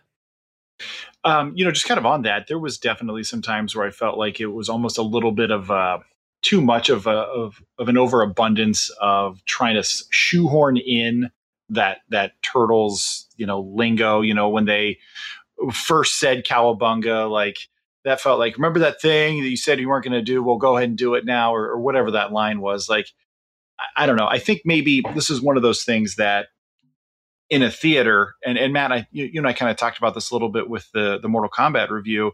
You know when he finally says like get over here like probably in the theater like if you were with a packed group of people who were there because they're like massive fans like the first time they say cowabunga or when they say any of these lines like people would probably lose their minds. Like they would just be cheering and, and dancing in the aisles and everybody's excited about it. But when you're sitting on your couch, um, it really just, it falls flat. Like there's, there's not that energy of everybody in the room that's so excited to hear that, that catchphrase. Um, so to me, that was, you know, an, another reason why, like going back to what we were talking about, why is this not the best Turtles movie of all time? Uh, when they try to shoehorn in some of those things, it largely falls flat on its face. Agreed. Agreed. Yeah. Um, I don't want to repeat. Um, so I'm just going to say I agree with that portion because it's 100% accurate. Cool. Uh, I, I, don't really have any other binge points. I was looking through my notes here. I, I don't know where else to add this, so I'm just going to say it now. This film surprised me with like how hard this score goes. Like this score is intense, uh, and I actually kind of like it. But it, it starts the the movie starts and the Paramount logo's coming up and the stars. I'm like, oh yeah, this this totally seems like a Transformers movie with the score. Um, but then the things it does, I actually really liked. But I was constantly surprised, like, man, this score is intense. Uh, I'm just saying that now because I don't know where else to say it. no, I actually, you know, I, I will save everything for the next, you know, review of Out of the Shadows. But I think when you watch these movies like I did back to back, or we're going to watch them in relatively um, a short time span to, you know, talk about the second movie, uh, the soundtrack to this one sounds much more original than what you get in Out of the Shadows. It almost is a carbon copy um, of another movie. So it, it, I really actually noticed it on this uh, watch through and watching these back to back. Well, There you go. I'm, I'm excited to watch Out of the Shadows now. Uh, do either of you have any binge points before before we move on? Real quick, uh, did you know that at the 35th Golden Raspberry Awards, this film was nominated for Worst Picture, Worst Prequel, Remake, Ripoff, or Sequel, Worst Director, Worst Screenplay, and Worst Supporting Actress for Megan Fox, which she actually won the Golden Raspberry for that. Um, and I, I'd have to go back and look at everything that was released this year or that the year that this came out. That seems a bit harsh, doesn't it? Am I Am I I feel- something? Was was 2015 just all bangers? Uh, I feel like that's blind hate for Michael Bay. Yeah, I agree. Yeah. You know, Michael Bay, say what you want about him, and there's a lot of things you can say about him. Um, there's times though where it's just not warranted. Like he's got a film on Netflix right now with Ryan Reynolds called Six Underground, where they they make the most Michael Bay possible movie ever, and it's actually really really good. I can't recommend that movie enough. It's it's got crazy good action scenes, and it just reminds you that sometimes like this guy actually does do a great job with certain things he does. Yeah, I I think he does have some actually really good films. I think The Island is one of them. I think Pain and Gain is one of them. Um, I have a soft spot for the Bad Boys movies. I think those are actually pretty good. Um, Yeah. even though he he didn't do the third one, but the first two. Um, but yeah, I, I think all of those nominations are just. I I think they're blind hate because I I know we could go back and look at all the movies that were made in 2014 and look at some of those categories, and I'm sure there are things that should be up there way before this movie. I agree. And and on the note of it, this being a Michael Bay production, the I think there's one explosion. No, no, there's two. There's there's two explosions, and they're both no done doves, in though, a- I don't think. uh, they are done in an actually uh, useful way. Uh, so I appreciate the restraint. Um, one other binge point that I had here that I think is totally interesting. Within two weeks of the film's release in the United States, it was given the green light for a sequel. And I'm just so intrigued. Like, what type of box office? I'm trying to pull up box office mojo right here. Did this film have to get that in in two weeks? Like, t- that's a short amount of time. Uh, so let me pull it up here super quick. I mean, maybe I don't know. Is two weeks? That, that just seems really fast. No, I think too. I it had a pretty good opening weekend. I think it was, geez, I I want to say something like sixty million or something like that. Like I thought it had actually like a really good opening. Oh yeah, Um, sixty-five million. You were close. Yeah, you know, uh, a pretty good opening, especially back for 2014, especially like the month that it came out. Um, so I think they were just kind of surprised at like, oh, because I think it was projected again. Like if I remember, if we Googled all this information, I think it was only projected to do like 25 to 30 million opening weekend, and boom, it hits for 65 million. Um, you know, did pretty good. He had some pretty good legs with it. Um, so, and it didn't have a crazy, crazy budget. So it was like, yeah, we could definitely make a sequel out of this. Oh yeah, the 125 million dollar budget. Opening weekend was 65 million. Uh, so within two weeks, they're more already more than halfway to their budget with a worldwide gross of almost 500 million. So yeah, I guess it's not as crazy as I thought. Which, to my surprise, wow, this movie did really good in its opening, like way better than I thought it did. Uh, which I'm happy because, as you can tell, I, I have a soft spot for this movie. Uh, so if there's no other binge points, let's move on to the the last two segments here. So least and likes. This is our least favorite scene, favorite scene. Who wants to go first with their least favorite scene? Any volunteers, or I'll, I'll pick on someone. I'll go ahead. Um, so, least favorite scene. Um, there's there's a couple scenes that we've talked about that really don't work. One we haven't had a chance to really get into, and it's really eh, right towards the beginning. And I think for me, this sort of set the tone for how the rest of the film was going to be written. And it's the scene in the newsroom. And April shows up, and in, in, if you describe this scene in generalizations without actually giving specifics, you realize how many hundreds of times you've seen this in films, comics, TV shows, uh, video games.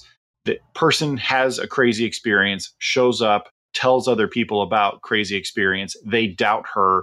Uh, she is insistent of this crazy thing that she has witnessed or been a part of, and they laugh and they make fun of her only to then be proven right later on. Like we've seen this a hundred million times, and and they didn't even bother to try to do anything new with it.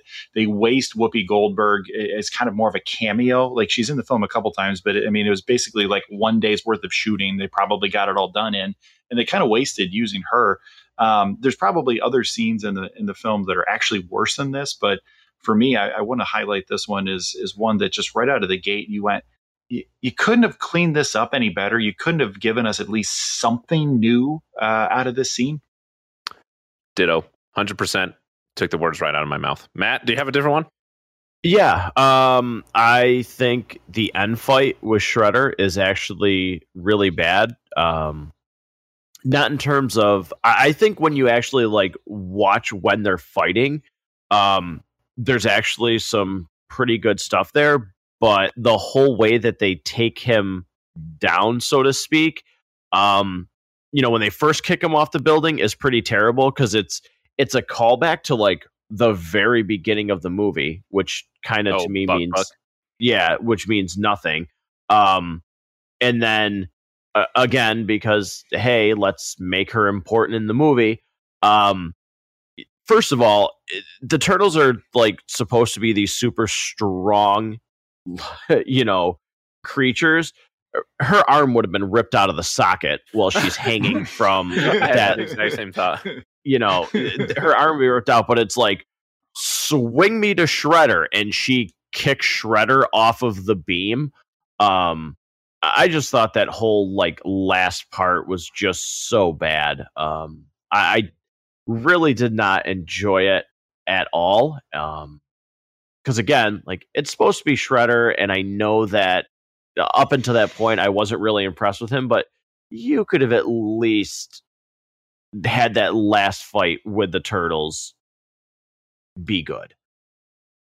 I would agree with you. There are definitely parts about that scene that I like. Like the action, I think is actually really well made. I love the fluidity of this action. Uh, that it being mostly CGI really lends, but outside of that, it's like, yeah, that that end scene is really weak. Um, so with that, let's move on to our favorite scene. I have a clear favorite for this movie, so I'm going to go last. Uh, Matt, we'll just go back in re- in reverse order. Uh, yeah, um, I, I, mean, it would be easy to say. I think the the mountain scene uh, with the avalanche and everything. I actually think that um, is really well done, and the trailer with. I was actually disappointed in the music choice that they use for that because if you watch the trailer, they have a certain uh, song that they played during that scene, which I thought fit it really well. But um, it would be easy for me to pick that scene. However, I love the scene where Shredder infiltrates the lair, not because of the fight, but because of what we talked about earlier. And it shows the dynamic of this family where, you know, Splinter cares about you know, even April, we talked about like why does she have to be connected in that way? But he cares about her because he knows that she rescued them. He cares about getting those guys out because they're his sons. But then as he locks them out, the turtles are not going to have that. They need to get back to their father. They're worried about him. They, you know, find the strength to lift up the sewer grate and go back to try to rescue him. Um, I think that scene's actually really well done because again, it just it encompasses the dynamic of why I think this movie is actually good. And again, my just surprise at how the turtles were written to seem like they actually are four brothers. Real quick, fa- all-time father-son dynamics in movies. Uh, Splinter and the Turtles, like up there, right? Like, like oh, yeah. when you think of the the most important, most powerful um, most compelling father son relationships that you can think of in movies, just uh, across all the movies we've seen. Um, Splinter with the turtles is for me, it's right up there. Like I'm thinking like Simba and Mufasa, like that's that's like one of the other ones that jumps right out at me. Like you know that it that it matters and and is is powerful and you can feel the love there. Um, because usually for whatever reason on screen, a lot of times dads are not really perceived real well or, or, or, portrayed real well. For I don't know why that is, but um, yeah, it's just like it. It just really struck me. If you've ever seen The Mist with Thomas Jane, he's the worst father ever. oh wow! So, oh wow! Yeah. Yep. But Uh, yeah, Yeah. So favorite scene. Um, you know, it's funny. You you both talked about that elevator scene. I mean, it's short, it's silly, it's just so much fun. Like Mikey starts doing his thing, and at any minute, I'm expecting Raph or Leo to like yell at him to stop, and then you know, they eventually they just all sort of uh, jump in, and it's it's funny. Like I, I specifically made a note about how much I enjoyed that, and I just sort of thought it's almost like a throwaway scene, but it's it's really it it it's, it just works really well. I mean, both you guys had talked about it. I actually want to talk about the scene where they're in punishment. Um, having to balance and train this whole time. I mean, we've seen that in, in other movies. Splinter makes them do backflips for punishment and things like that, you know, and, and I think this was sort of a, a, natural extension of that when you've got a little more ability because they are CG. You can actually do some stuff that you can't do when you've got guys in rubber suits. Um, which, by the way, I'd seen something a long time ago that like there's if you have anthropomorphic turtles, there's actually no way they could do ninjutsu because the weight of their shells just completely throws the balance off. Like they can't, they couldn't flip, they couldn't jump, they couldn't do any of this. So if you were looking for me to ruin something, boom, there it is. I've got you. Um, uh, I wasn't going to let you down, Harrison.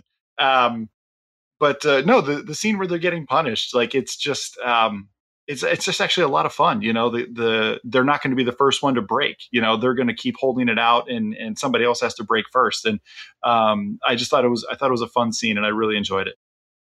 I would agree with both of the scenes that you mentioned. The one that I have to pick, though, I wouldn't be true to myself if I didn't, is the scene that, that Matt mentioned on the mountain in the snow. I have probably watched that scene, not the movie, but just that scene over a hundred times. I, I there is something about that scene that just just I love. I, love the fluidity of the action. I love that the turtles are sliding on their shells. I love the way that the turtles are learning to work together while also being totally independent. I love the slow mo that just makes no sense that Mikey flips a car with his bow staff. Like, how does that work? I don't know. How did his bow staff not just explode? But th- that's great. Uh, the, the the way that they slide underneath the the the truck, you like that GoPro shot on Donnie right before he slingshots Raph. I, I just love it. The way it ends. Mikey's like, oh no, they were so young. And then Raph just slides by. They're not dead yet, numbnuts. I like that that scene from the moment the truck starts to tip over backwards. Uh, it is a scene that is one of my favorites in movie history, and I can't particularly explain why, but there's something about it that I just love. Uh, and ex- inspires me to make fun, engaging, but also kind of ridiculous action that you watch and like, yeah, that was fun. And everybody has a good time with it. I, I love that scene.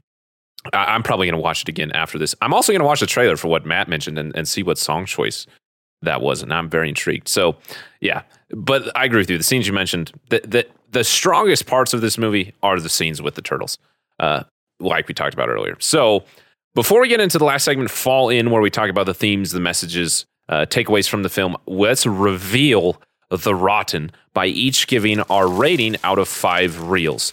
Uh, I will go first because I think that mine is an easy pass. Uh, I give it a solid four out of five reels. Uh, that obviously we've talked about the parts that are weak in the story in, in some of the characters, particularly the human characters. April O'Neil trying to be more important than than, than she should be but it is so easy for me to forget about those. Uh, I I put a note down when watching this movie that's like, oh wow, I really just remembered the fun parts and the good parts, and revisiting it reminded me that oh yeah, there's other parts of this movie that aren't as good.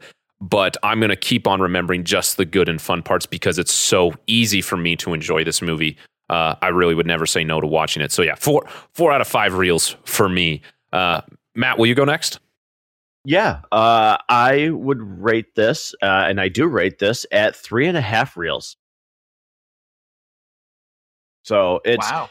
it's it's fun. Um, again, there's some logical there's some logical gaps um, in this movie, but at the end of the day, I, I just I, I have fun with it. I don't need it to be, you know, art for me to enjoy the movie. If I at the end of it, I say I had a good time. That's what's important to me. Um, I can. I have a hundred other movies that I can watch to say, "Oh my god, that story was so great. The dialogue was fantastic." Uh, sometimes I just want to have a good time and you know shove popcorn, or as I did watching this one, eat Doritos. So that's uh, I give this three and a half. All right, Robb, it closes out here. Yeah. So uh, before I get to, to my rating, um, Matt's your, your rating's a little lower than I was expecting it to be. I'm I'm I'm surprised. Um, but Oh, you know, I think yeah. Um, I think you know uh, to piggyback off of what Matt was saying. There's there's times in your life where you're hungry for a well crafted steak and a beautiful potato just completely done up. Sometimes that's what you really want to eat. That doesn't mean you don't also like some KFC that you're just going to mow down. You know, you know it's not any good, but you're still going to eat it because you enjoy it. Um, this movie is not a well crafted steak. It's it's not even close. Um, but it's still a ton of fun to eat. It's still a ton of fun to consume. Uh, I've, I've got it at 3.75. Um, so Matt is actually the What? lowest, which, which surprised me. it shocked me. From the moment we started talking about this, I was uh, just assuming I was going to be the lowest. I mean, I just knew it in my heart of hearts that I would be the lowest. Um, but it's when when the turtle dynamic is as fun as it is, you just overlook how much else doesn't work. Um, you kind of you overlook the fact that they they try to make this more about April than it needs to be. You overlook how bad Shredder is. You overlook how much of that last scene really actually doesn't work. You, overlook the logistics and plot holes and things like that, and you and you just have fun with the fact that Raph was sliding down a hill and called Mikey numbnuts. Like it's it, it just you overlook all that stuff because how well that one thing does work. Yeah, wow. Uh, So I got so many things to say. First, Matt's what just barely his reaction might forever be in like the Hall of Fame of the basement binge. There, there's a few episodes, particular moments that I like are frozen in my brain from recording, and that is now going to be one of them. That was so funny. Uh, second, uh, man, I was so close. I when I was guessing when we were rummaging for the run, I thought, you know what? I think both of them are going to be at 3.5 and one of them is going to slightly be above the other. So I'm going to guess a tie. Oh, and I just I was so close. Uh, but but but I got to comment on what you said, Robb, of you know com- making a comparison to a well-groomed steak. One of the things I say frequently when I talk about uh, movie rating is that you're never going to hear me complain that McDonald's doesn't taste like home cooking. And I will totally go to McDonald's way more than I should. Um, so I this is this is it, yes, it does have shortcomings, but for what it needs to be, it does really well, and that's be fun with the turtles. Uh, but I, I am shocked with Matt that you like this as much as you did. I was, I, I when I was guessing at three point five, I was like, if I'm lucky, it's a three point five. Robb might come around and give us like a two, but wow, I, I picked a good one. Uh, Listen, I'm I, like I am what you want to like. I I am surprised, but Harrison, that's I I- that's so funny for the McDonald's thing because I was just thinking the best parts of this movie are when you get hot fries through the drive-through at McDonald's, and the worst parts are when it's the cold fries, and you're like, I don't even want them anymore. yeah, yeah. Well said. Well said. Save big on brunch for mom, all in the Kroger app. Get 16 ounce packs of flavorful Angus 90% lean ground sirloin for $4.99 each with a digital coupon. Then buy two get two free on 12 packs of delicious Coca Cola, Pepsi, or 7UP, all with your card.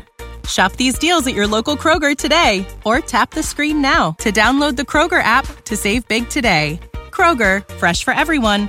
Prices and product availability subject to change. Restrictions apply. See site for details. Um, so with our our rottens revealed and Matt being the rotten at a three and a half, uh, let's move on to the last segment here. Fall in. This should be kind of brief one, but one that I do think really does belong here. We've talked about how the idea of brotherhood between the turtles works really well, and I gotta say something that I was shocked and I kind of felt embarrassed when I was watching the movie with my wife. That ending scene where Raph is like.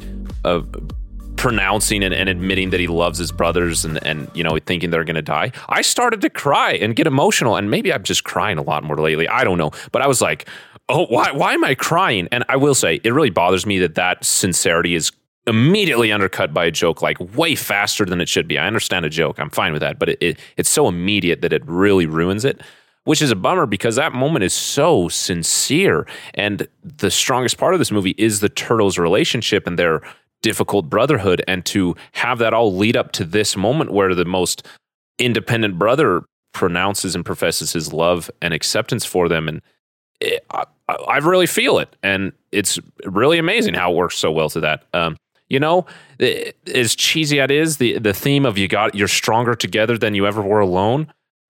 How many times has that been done? But there's something about it being done this time with these characters that works really well for me. Yeah, these guys um, have their specialties. Um, you know, they're you know, the, each guy kind of has his own place. Each guy has his own you know he a technician you know they're they're a technician in their own way um, they're a specialist in their own way um, and if they try to do it you know by themselves yes you're right we we have seen this but for whatever reason and i just think it's probably because we've lived with these characters now for 30 years um, it just it hits harder it lands better um, when it's done well with these characters than when it's done with with dom and, and his crew. It's all about family. It's all about family.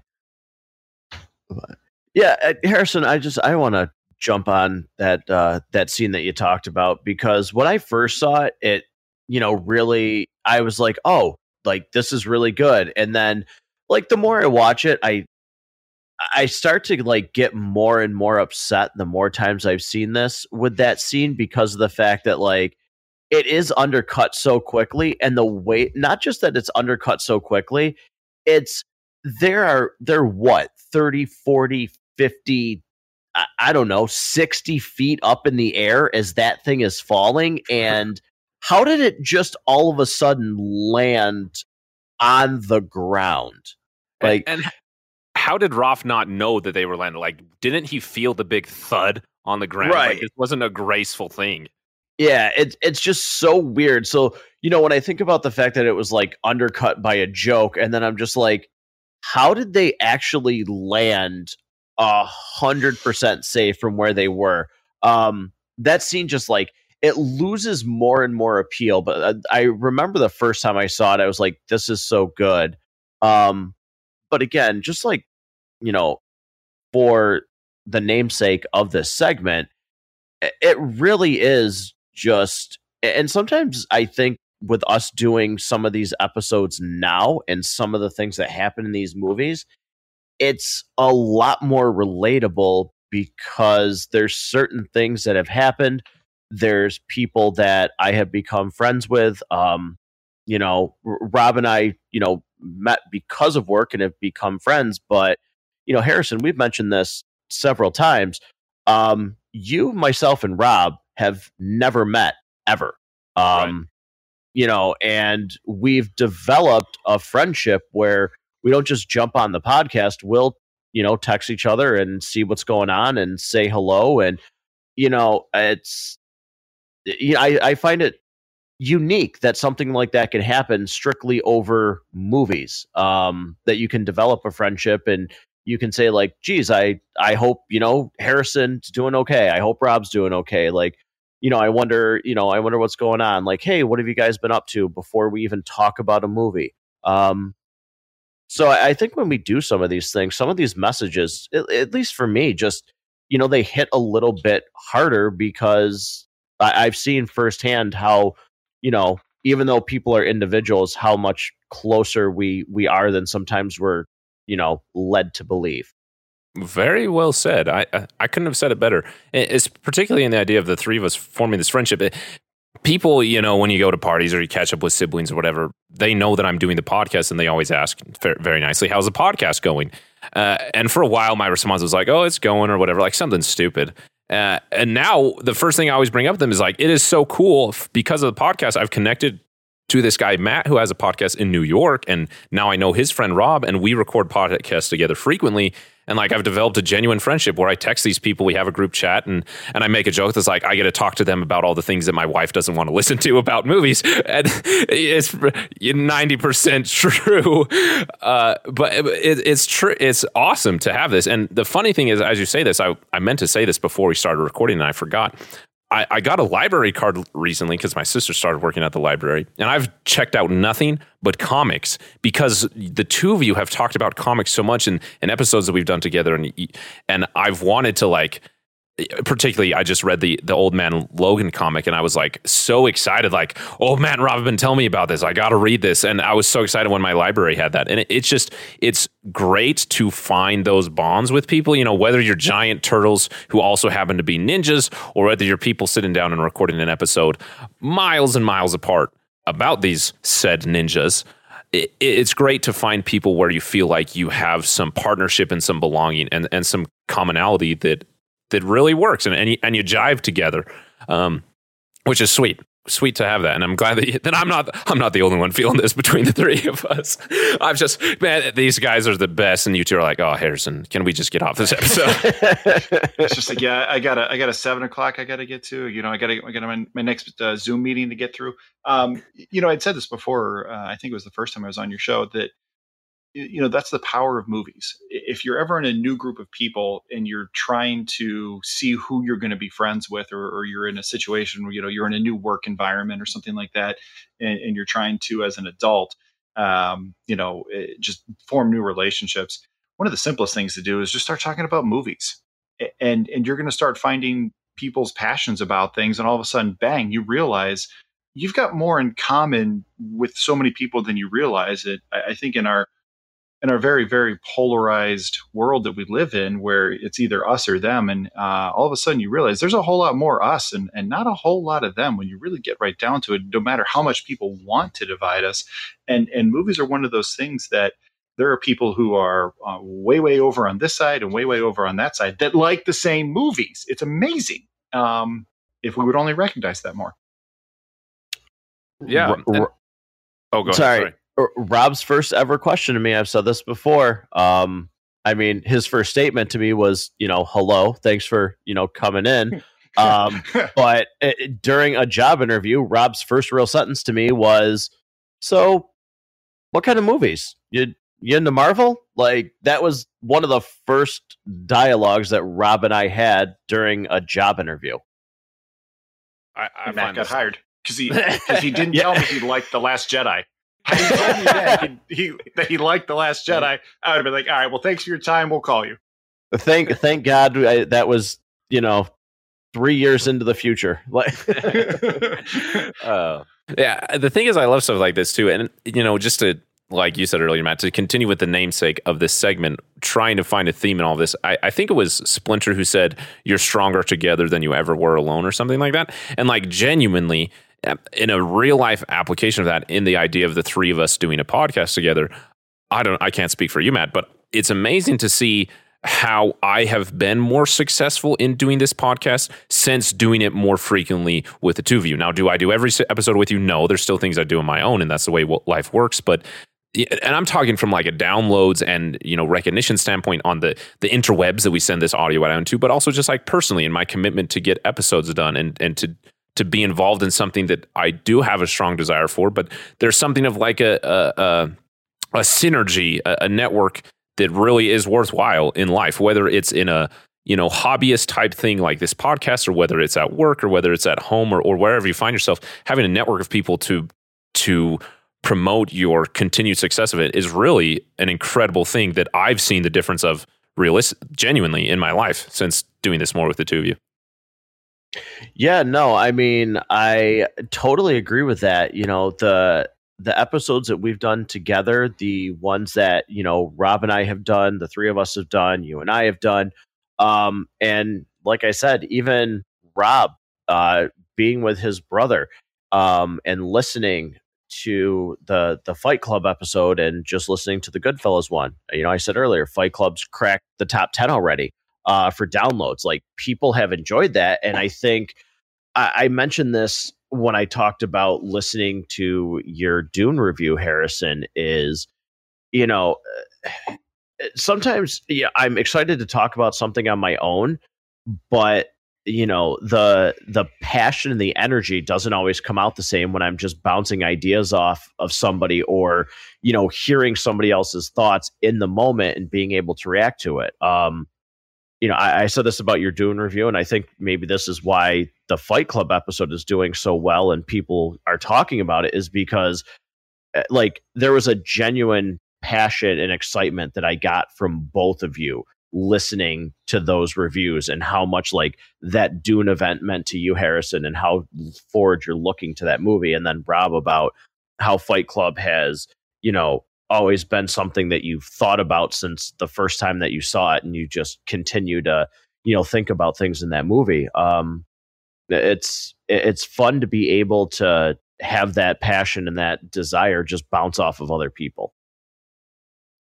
I completely agree. And you know the thing is we can sit here and have this really you know big minded conversation. And, and ultimately we were just talking about movies like entertainment and i love entertainment as much as the next guy. It, it, it's just great to have things that that bring uh, joy and excitement and and uh, yeah joy and excitement to your life. Is really worthwhile and it's great to have people who promote that in your life because life can be a drab sometimes.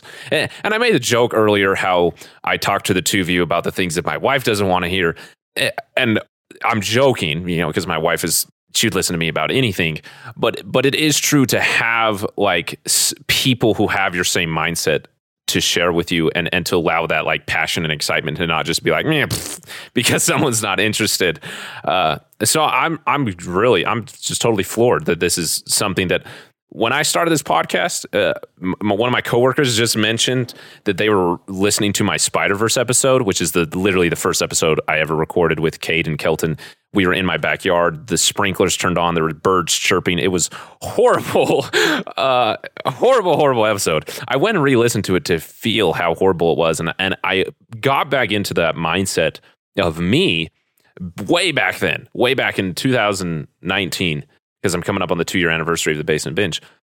Way back in 2019, I never imagined that I'd be sitting down in my basement uh, recording an episode with two dudes from New York. Uh, but it's a reality, and it's just amazing that that's a thing uh, that's in life, and I'm just grateful for it. And we have movies to thank for it.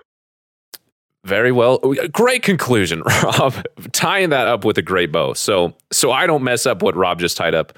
I'm going to give Matt and Robb one last chance to talk about Matt Goes to the Movies because, as you can tell, I really enjoy what the two of them have to say about movies. If you enjoy movies, I promise you will enjoy hearing what they have to say about movies.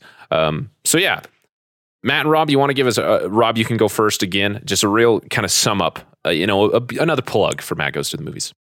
Yeah, so um, you know, uh, Matt's got plenty of great content on his channel, lots of solo episodes, and, and plenty that I've been on. Uh, like I said, we have uh, the two episodes that my brother and I have done together, and we're probably thinking about maybe like once a month we'll be able to get something like that together. But uh, certainly, uh, would love to have anybody listen in. You can email the show, mgttm podcast at gmail.com. It's just the initials for Matt Goes to the Movies podcast at gmail.com. Um, hit the show up on social media. There's uh, Facebook, Instagram, TikTok. Um, Matt, do you have a, a, an OnlyFans account for the show or just your personal? I, do you have one for the show yet?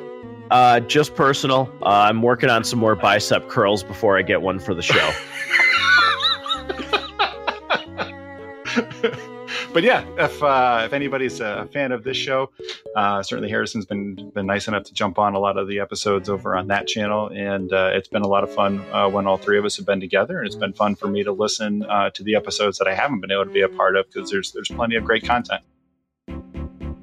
Yeah, I um, you know, second all of that, it's it's been a blast. You know, Harrison and I just did iRobot together, which was a ton of fun. It was like a year in the making to get that episode done. Um, we joked during that episode that that was uh, originally supposed to be the first collaboration we ever did together. Was uh, supposed to be iRobot, but as life sometimes does, um, that one didn't happen. We ended up doing Bumblebee, which was a lot of fun.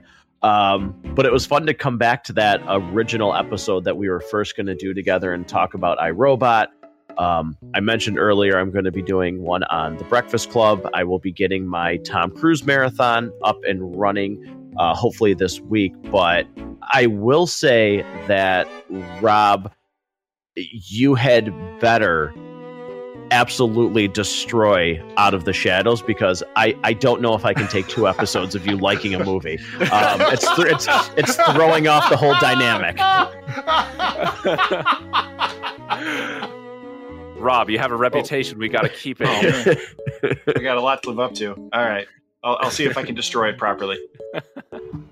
Uh, well, I really do appreciate the two of you being here. It's a blast. Genuinely, I just enjoy it. It's a great time, but I also appreciate you and the help in producing a great episode. If you are looking, if you've clicked in the show notes and headed over to Matt Goes to the Movies and you're looking for a great episode to check out, uh, obviously the ones that they mentioned, you know, the Fight Club and the new one on Goodfellas and iRobot, I would definitely recommend those. But two that I particularly love, or it's actually more than two, uh, but the episodes on Justice League, Batman v Superman, Zack Snyder's Justice League, and then Mortal Kombat. Uh, those are movies that if I'm being honest, I don't particularly have a large interest in, but there's something about the conversation and Matt that Matt and Robb have that kept me completely engaged, even though know, I couldn't even rub two thoughts together about those films because one of them I haven't even seen. Uh, so if you are if you like listening to people talk about movies like this episode, I would recommend those. Those are great. Um, here at the Basement Binge, brief announcement. Next week, like Matt just talked about, we're doing t- Teenage Mutant Ninja Turtles Out of the Shadow, the sequels. And then hopefully after that, the La La Land episode will come. Sorry for the delay, but hopefully that episode is worth the wait. Thank you so much for listening to the Basement Binge, for downloading. For all of you, whether you're new, returning, I appreciate all of you so much. Subscribe wherever you get your podcasts, wherever they're available. But once again, my name is Harrison. This is the Basement Binge, and that is all for now. Ciao, ciao.